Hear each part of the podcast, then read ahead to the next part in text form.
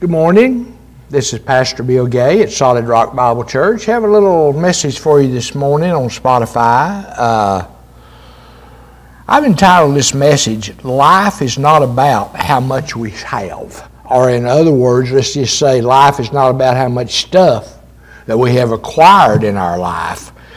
You know, this is what Jesus said to his disciples in Matthew 6:33. He says, "Seek first the kingdom of God and His righteousness, and all these things will be added unto you." In other words, he's saying, put your relationship with God at the top of your priority list, and the rest of life will fall into place. Many times I've used that little saying that I've got that I like, and it's really pretty good. It says, when you put on your shirt, if you miss that first button, none of the others line up. But when you get that first button right, then they all line up. Well, that's the same way it is with God. When we put God first in our life, then our life falls into place. But when God's not first, then we have problems. So, but you know, what Jesus said here, seek the kingdom of God first, you know. This is to show that this is important, that we put God first in our life. Jesus told a parable about a wealthy man who did a foolish thing. In Luke chapter 12, verse 16 through 21, listen to what it says. When he told them a parable, the ground of a certain rich man produced much abundance. So he thought to himself, "What shall I do since I have nowhere to store all my crops?" Then he said, "This is what I'll do. I'll tear down my barns, I'll build bigger barns, and there I will store up all my grain and all my goods. Then I will say to myself, you have plenty of good things laid up for many years. Take it easy, eat, drink, be merry." But God then said to him, "You fool, this very night your life will be required of you. Then who will own everything that you have accumulated? This is how it will be for everyone who stores up treasures for himself, but is not rich toward God." Then after this warning, Jesus told his disciples another parable. Luke 12:15. He says, "Take heed or take warning and beware of covetousness, for one's life does not consist in the abundance of the things he possesses." You know, and this is so true. For just a minute, I just want to say something that I used to know several guys, and you know, I don't know what it is, but if somebody got something, they had to have it too.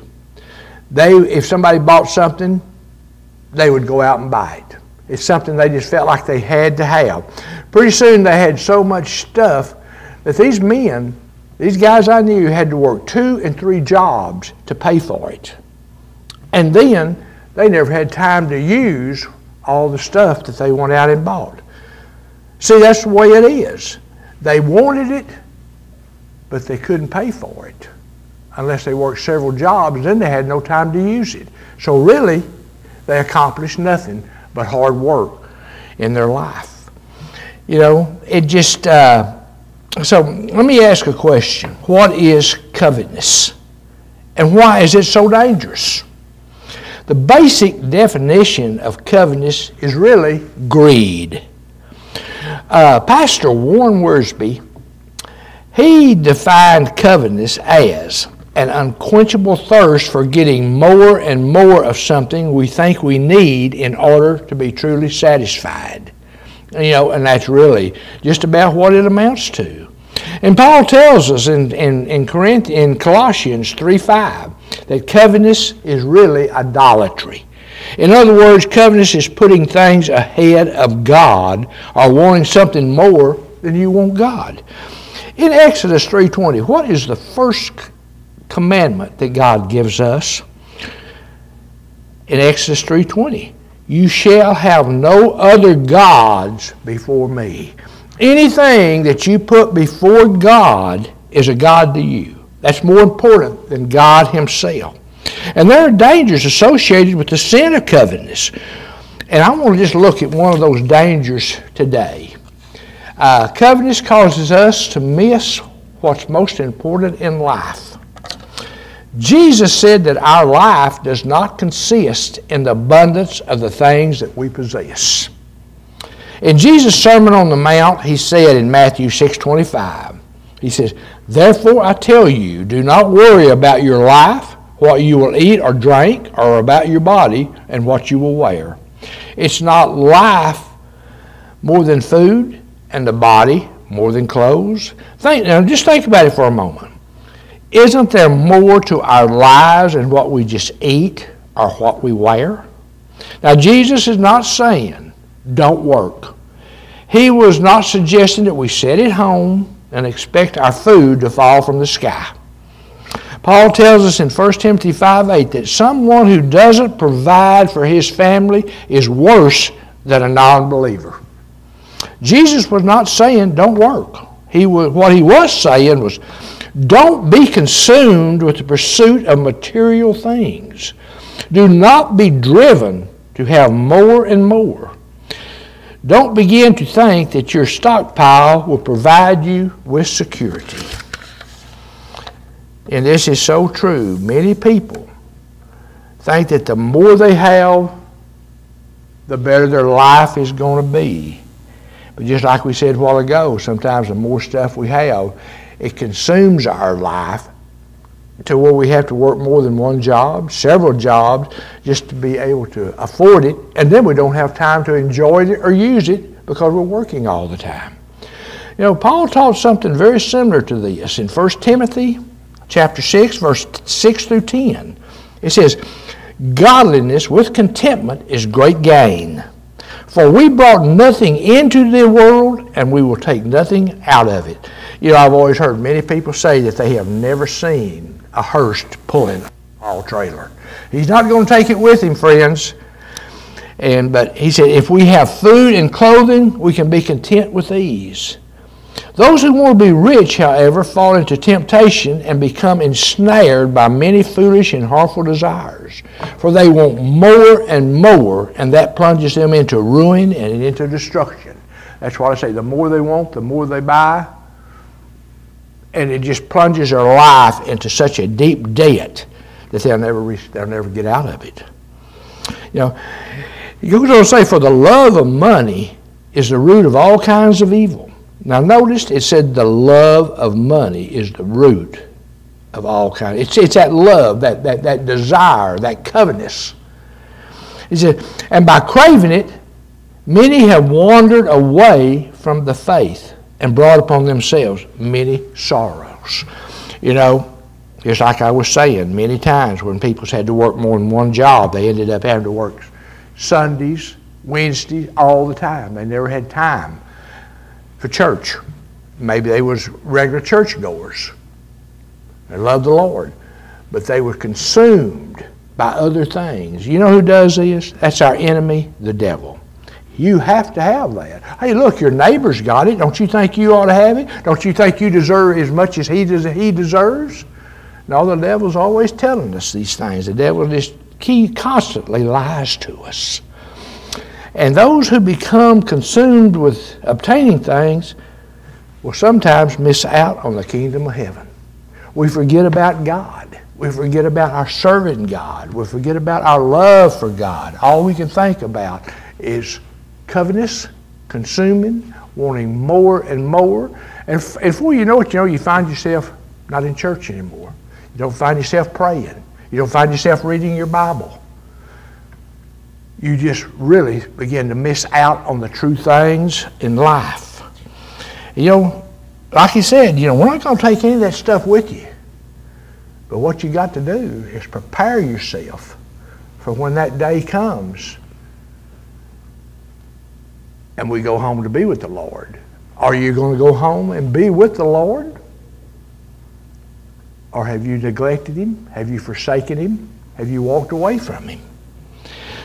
You know, those, like I said, those who become consumed with attaining things sometimes miss out on the kingdom of heaven. What is life really about? Is it about things? Is it about big houses, sports cars, all these smartphones, TVs, everything that you just think you've got to have? Or is it about something more meaningful? Life is about knowing God and serving Him, being used by Him to accomplish His will, and to someday be with Him for all eternity in the New Jerusalem. You know, we have to make those plans now.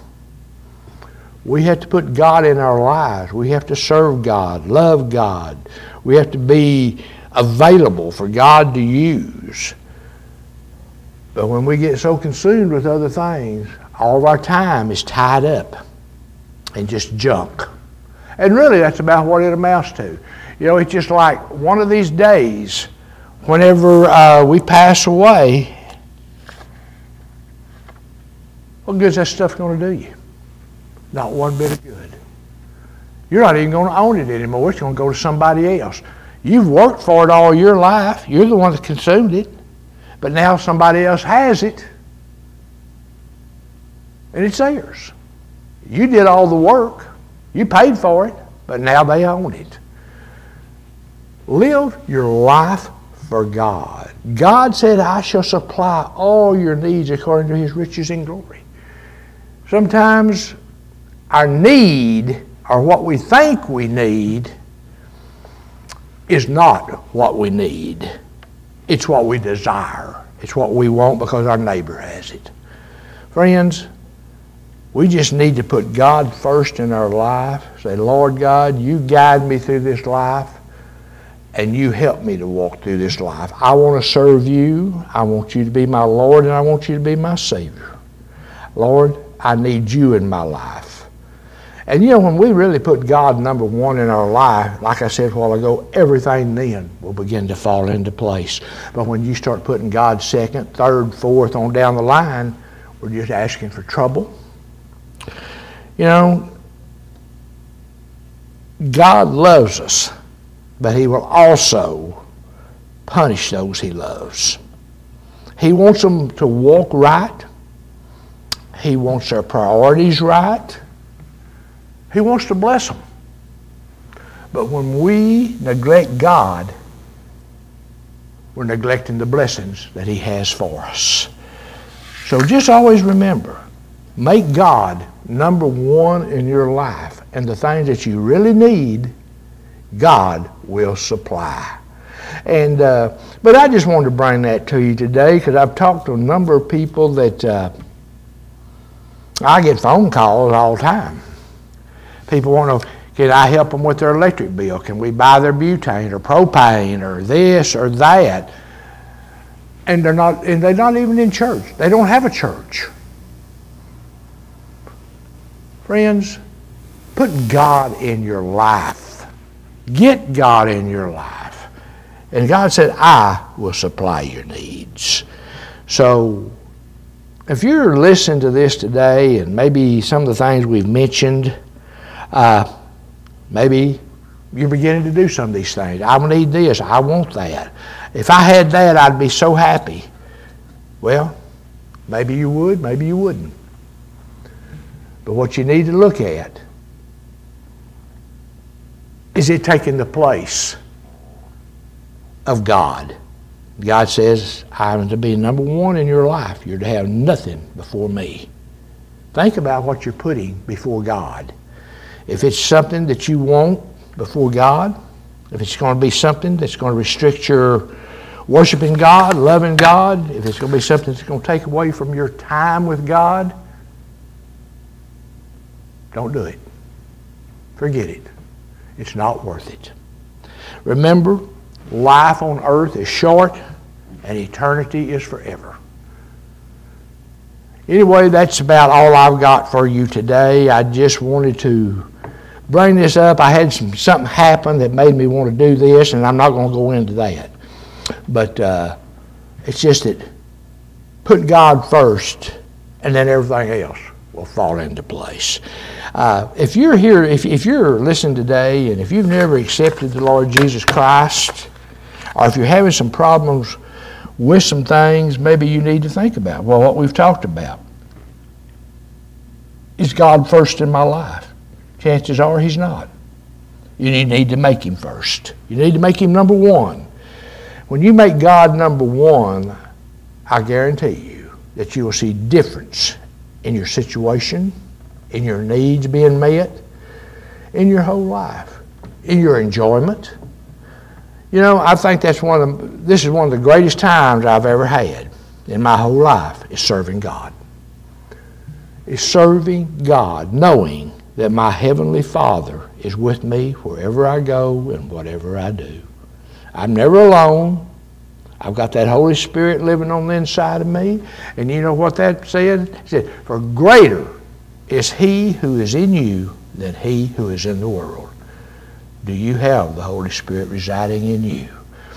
You know, if you would, let us pray. Father God, I thank you for this message, Lord, and just open our eyes, Lord, that we need you to be number one in our life. We need you to be first. Lord, everything, you need to be first over everything. Lord, when we put you first, then the other things begin to line up as we need it, not just as what we want. Lord, there's a lot of things we want, but we don't need. A lot of things we want are not good for us. They hurt us. But Lord, you know that. And Lord, if we'll put you first and we pray about these things and listen to you, Lord, I know that you will guide us in what we do. So Lord, thank you for loving us, for being our Heavenly Father, and thank you for your Son, our Lord and Savior, Jesus Christ, and what He did on the cross to give us eternal salvation. So thank y'all very much, and I will see you next Wednesday. God bless you. Y'all have a great week. Y'all go to church Sunday now, okay?